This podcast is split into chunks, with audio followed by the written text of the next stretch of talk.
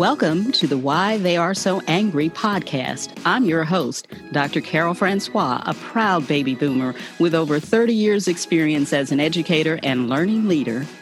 And I'm Courtney Square, your resident first generation millennial. Join us as we present an unvarnished look at systemic racism in America throughout history and up to modern times. We invite you to pull up a chair, put in your earbuds, and allow us to enlighten, educate, and explore the real reasons why Black African Americans are so angry. Because until you know the whole history, it isn't American history at all. Well, you know, Courtney, we haven't weighed in on this subject, but it's time we get into the fray.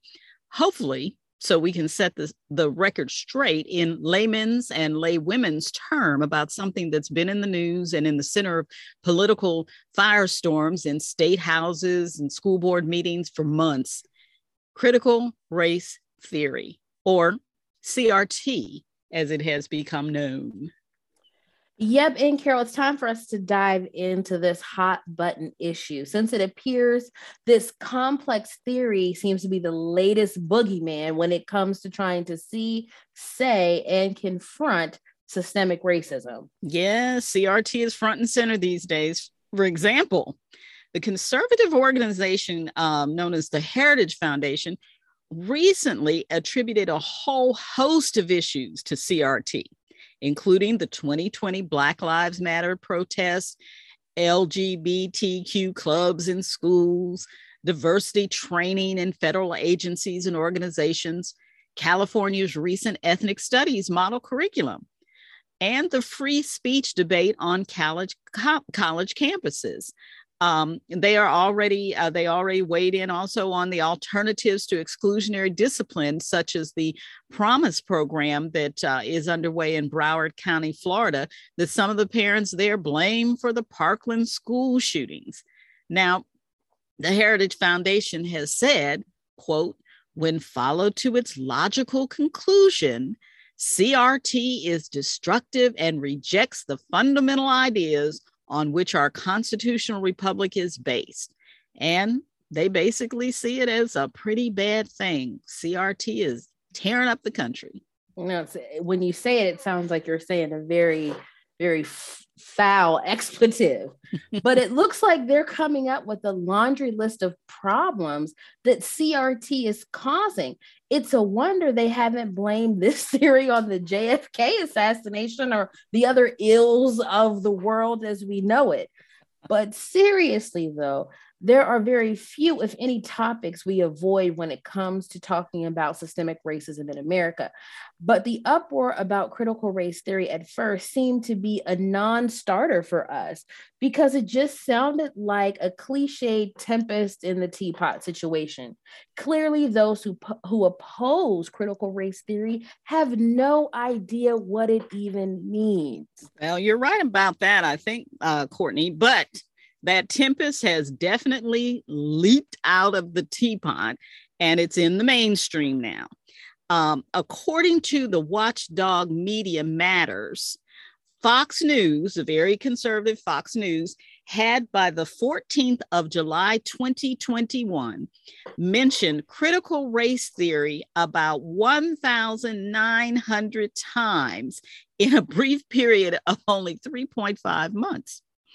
And when Donald Trump was president of the United States, Fox News inspired him to issue an executive order censuring critical race theory in federal diversity seminars. Get this eight states have passed legislation against critical race theory, including Idaho, Oklahoma, Tennessee, Iowa, New Hampshire, Arizona, South Carolina, and of course, the eyes of Texas are upon us. Now, in addition to that, 20 states have introduced or plan to introduce anti CRT laws. For example, right here in Texas, Senate Bill 3 goes so far as to ban any attempt to claim that slavery and racism are not, quote, deviations from the founding principles of the United States. The problem with these laws, though, Ann Carol, is that critical race theory for most people defies definition. It's become a catch all term for any focus on structural racism. When people yes. talk about we want to come together, it starts with teaching real history and mm-hmm. any block or attempt to stop uh, that is falling under the catch-all of stopping CRT. That's it. That's it. When you listen to some of the objections to and uh, the discussions about CRT, most of them are misguided because uh, they really, who these people really don't understand what this theory is all about. Now, for one thing, when we get right down to it, our podcast is exactly what CRT is all about because CRT recognizes that racism, rather than being individual attitudes, is a system that produces and is produced by social institutions like the church, education, criminal justice, healthcare, media, law, all those institutions that we talk about and will continue to talk about on our podcast. Now, this theory grew out of the work of legal scholars who are were people of color. Uh, some of them have passed on, some are still with us. Uh, but these legal scholars included Derek Bell, Kimberly Williams Crenshaw, Patricia Williams, Cheryl Harris, Richard Delgado, and Mari Matsuda. And these scholars recognized how racism was structured in law. These were law uh, scholars. And they they were able to point it out and use this theory to uh, examine laws in this country and show how racism is actually imbued throughout the laws. Now, today, uh, even though it started as a theory that these scholars in the legal profession used, now it's used across a wide variety of acad- academic disciplines as well as activist work. You're right, Ann Carol. And we base the entire premise of why are they so angry on the idea that systemic racism per- permeates every aspect of American society. And our episodes are designed to point that out. In effect, we are proponents of critical race theory. So, if anyone on here is afraid of critical race theory, if you've been listening to our show, you've gotten a course in it. So, we gotcha. so, but before we jump into explaining what CRT really is, let's build a knowledgeable foundation. Now, we usually associate the word theory to science and mathematics, but what Milton Dawes tells us is this we couldn't stay alive without our theories. In a world where we don't know everything about anyone or anything, including ourselves, we have to have theories. That's a good point, Courtney. And one of the most famous scientific theories was stated in 1543 by Copernicus, who came up with the theory of heliocentrism. The Earth revolves around the sun, as do other planets. So I think a lot of our listeners, when they hear that, they're going to remember their high school uh, science class and remember that's a theory that they learned. But just like scientists and mathematicians, Milton Dawes contends that we all create and test theories to make sense of our world. Okay, so now that we know we all develop theories, let's break down the meaning of the term critical race theory. Okay, let's take each word.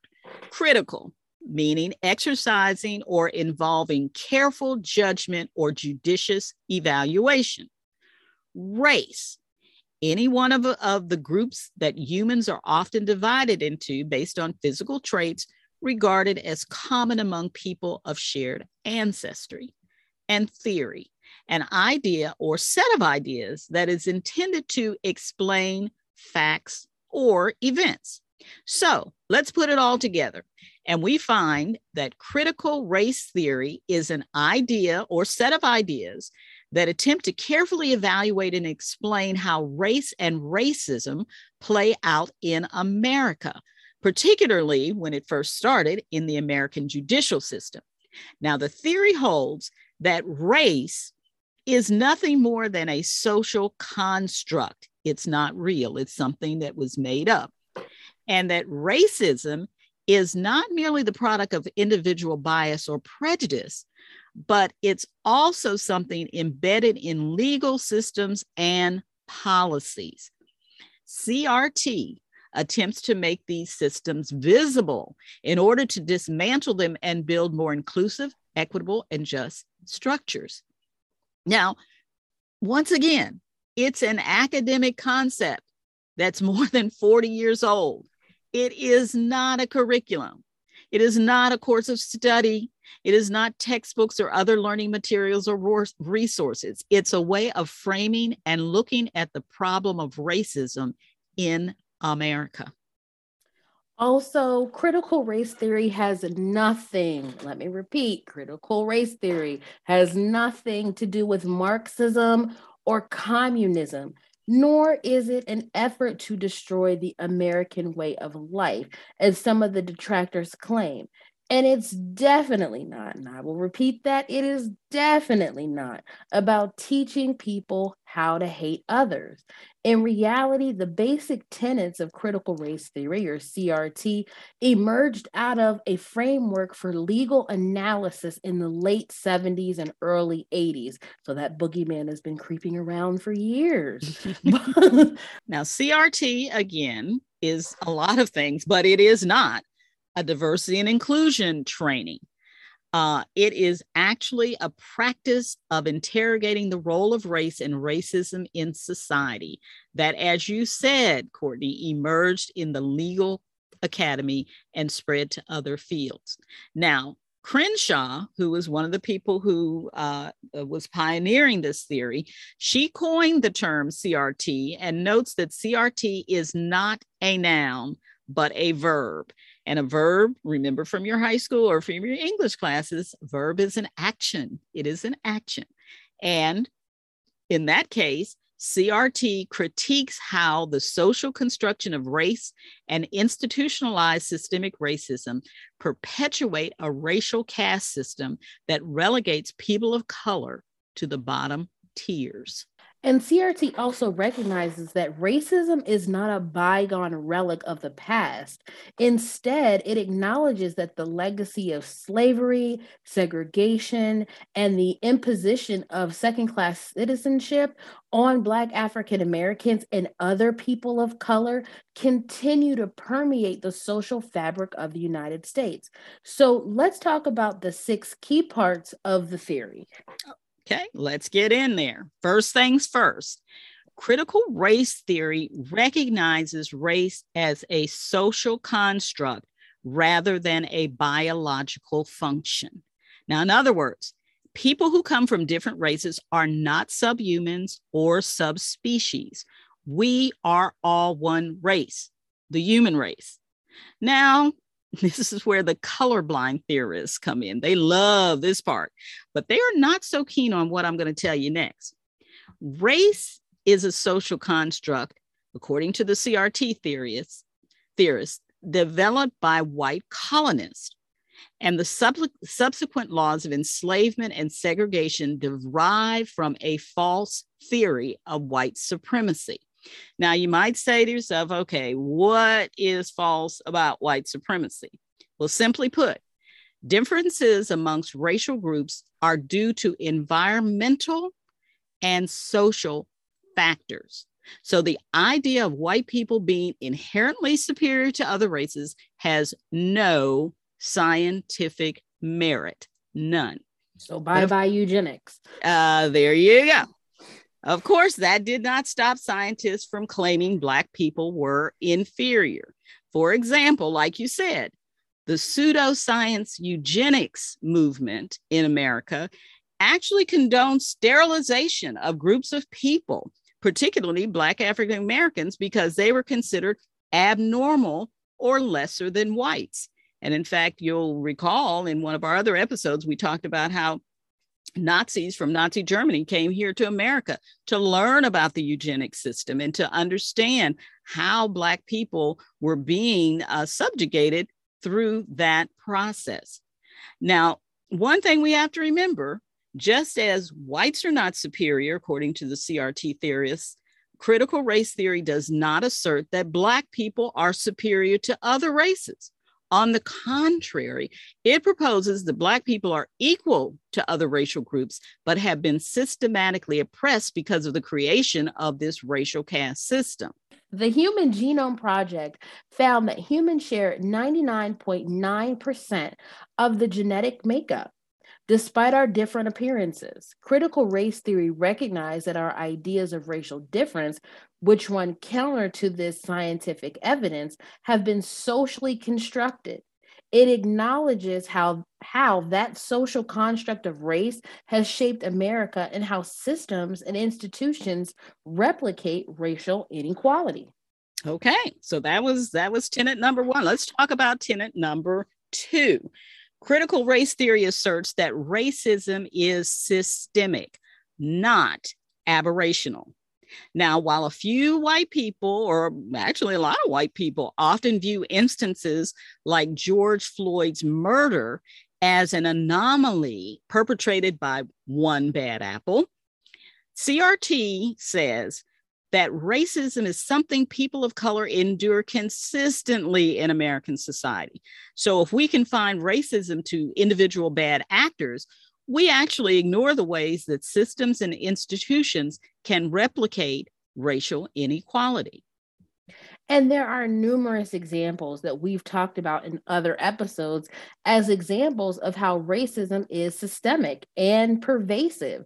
The massacres in Tulsa and other successful Black towns, Jim Crow laws, sundown towns, inequitable home mortgage lending, poor health care in marginalized communities, and the ongoing police killings of Black people are just a few examples of how American systems subjugate based on race.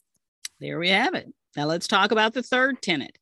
This one asserts that Black people's legal setbacks actually benefit white people. So let's consider the current fight for voting rights. It's a it's a tough one, and you'll notice that around the country there have been a lot of laws that have been passed to uh, take away and limit and and basically keep people from being able to vote. And that, when you think about it, benefits white people. And here's an example the Georgia deputy, Cody Griggers, who charged Black people with fake felonies, he did that because when you have a felony, that prevents you from voting. And Griggers understood that keeping Black people off the voting rolls actually strengthened the shrinking white voting bloc. Wow. And that's a and that's connecting the dots. Yes, it is. Now, the fourth tenet of critical race theory asserts that Black people endure racial stereotyping and being treated as the other.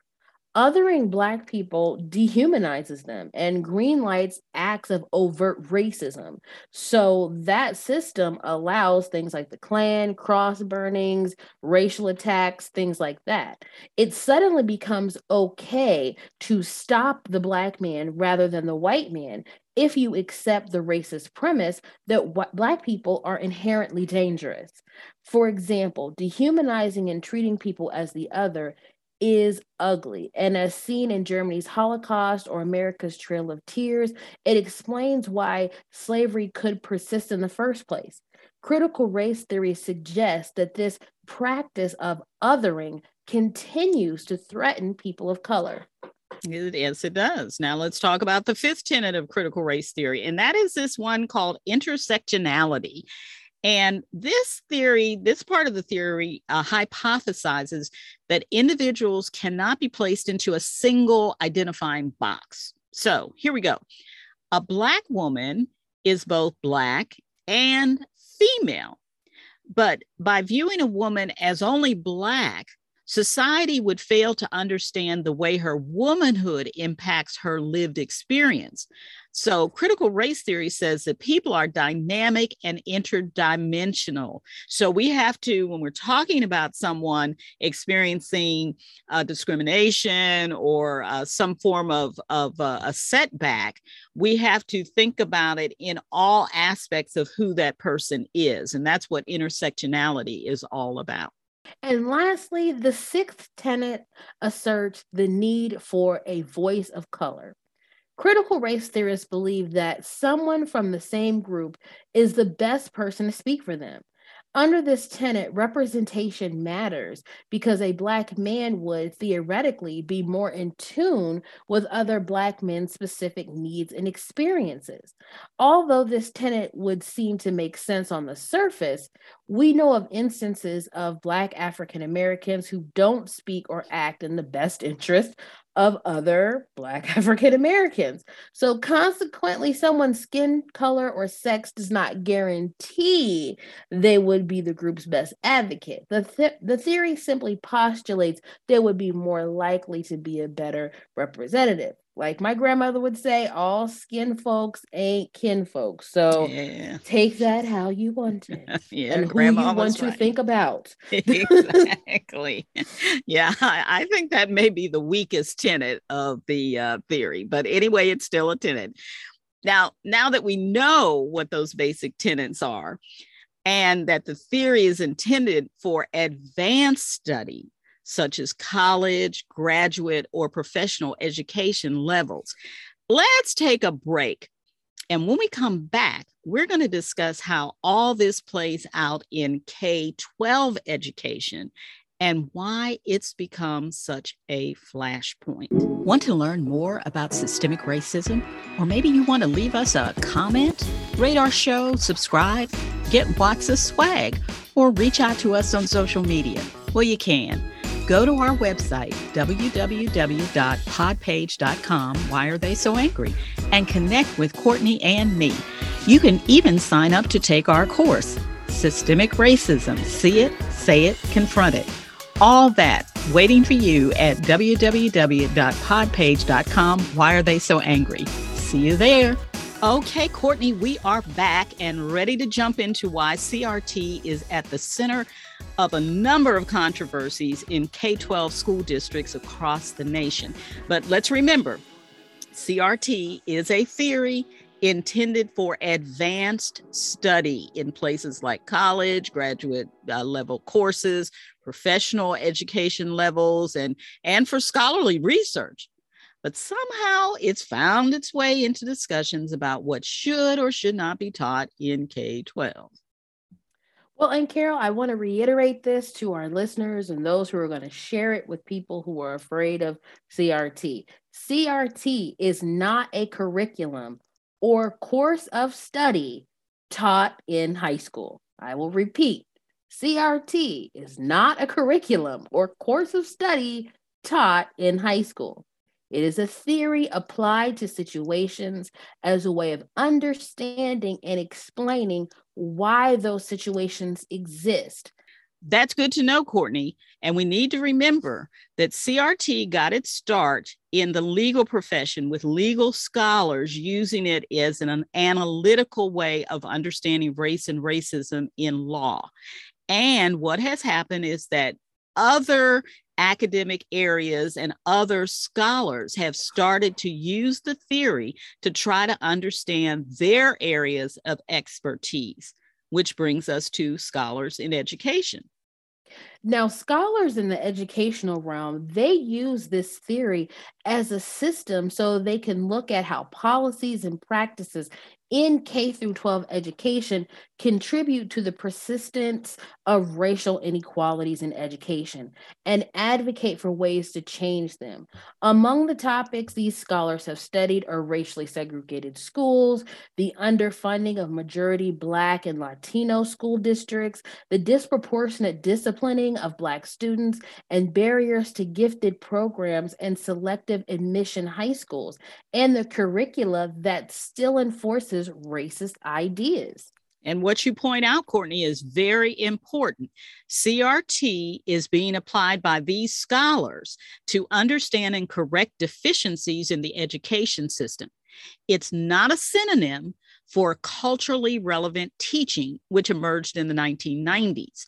A culturally relevant teaching approach seeks to affirm students' ethnic and racial backgrounds, and it's intellectually rigorous. Now, the approach of culturally relevant teaching is somewhat related to CRT in that one of the aims of that type of teaching is to help students identify and critique the causes of social inequality in their own lives. But in spite of this very clear differentiation, CRT is being maligned and misinterpreted. For example, a recent poll by the advocacy group Parents Defending Education claimed that some schools were teaching that, quote, white people are inherently privileged, while Black and other people of color are inherently oppressed and victimized. And they also claim that some schools were teaching, quote, achieving racial justice and equality between racial groups requires discriminating against people based on their whiteness, and that the United States was founded on, uh, on racism. So if we listen to those arguments, you can understand why people are up in arms around the country. Now, much of the current debate about CRT does not spring from the academic text and scholarly research about education that is using the lens of CRT, but it's actually from fear among uh, those critics that students, especially white students, will be exposed to supposedly damaging or self demoralizing ideas. Well, as a Black student, I'm like, imagine what February feels like. Mm. But anyway, I digress. This is a serious episode. It is. Now, while some district officials have issued mission statements, resolutions, or spoken out about changes in their policies using some of the terminology of CRT, it's not clear to what degree educators are explicitly teaching CRT concepts. For the most part, though, scholarship on CRT is written in academic language or published in journals not easily accessible by K through 12 teachers. In other words, it is highly unlikely CRT is being taught in K through 12 school, as opponents argue. The charge that schools are indoctrinating students in a harmful theory or political mindset is a long standing one. So, CRT just appears to be the latest punching bag in this ongoing cultural slugfest. Yes, my dear niece, the more things change, the more they stay the same. Get this in the early and mid 20th century, the concern was about socialism or Marxism. And the conservative American Legion, beginning in the 1930s, sought to rid schools of progressive minded textbooks that encouraged students to consider economic inequality. Now, two decades later, the John Birch Society raised similar criticisms about school materials. So, as with CRT criticism, the fear was that students would somehow be harmed by exposure to these ideas. Oh, the poor darling little kids. What about the children? What about the children? Save the children. Now, if we listen to the historians, they say culture wars are always at some level battled out within schools.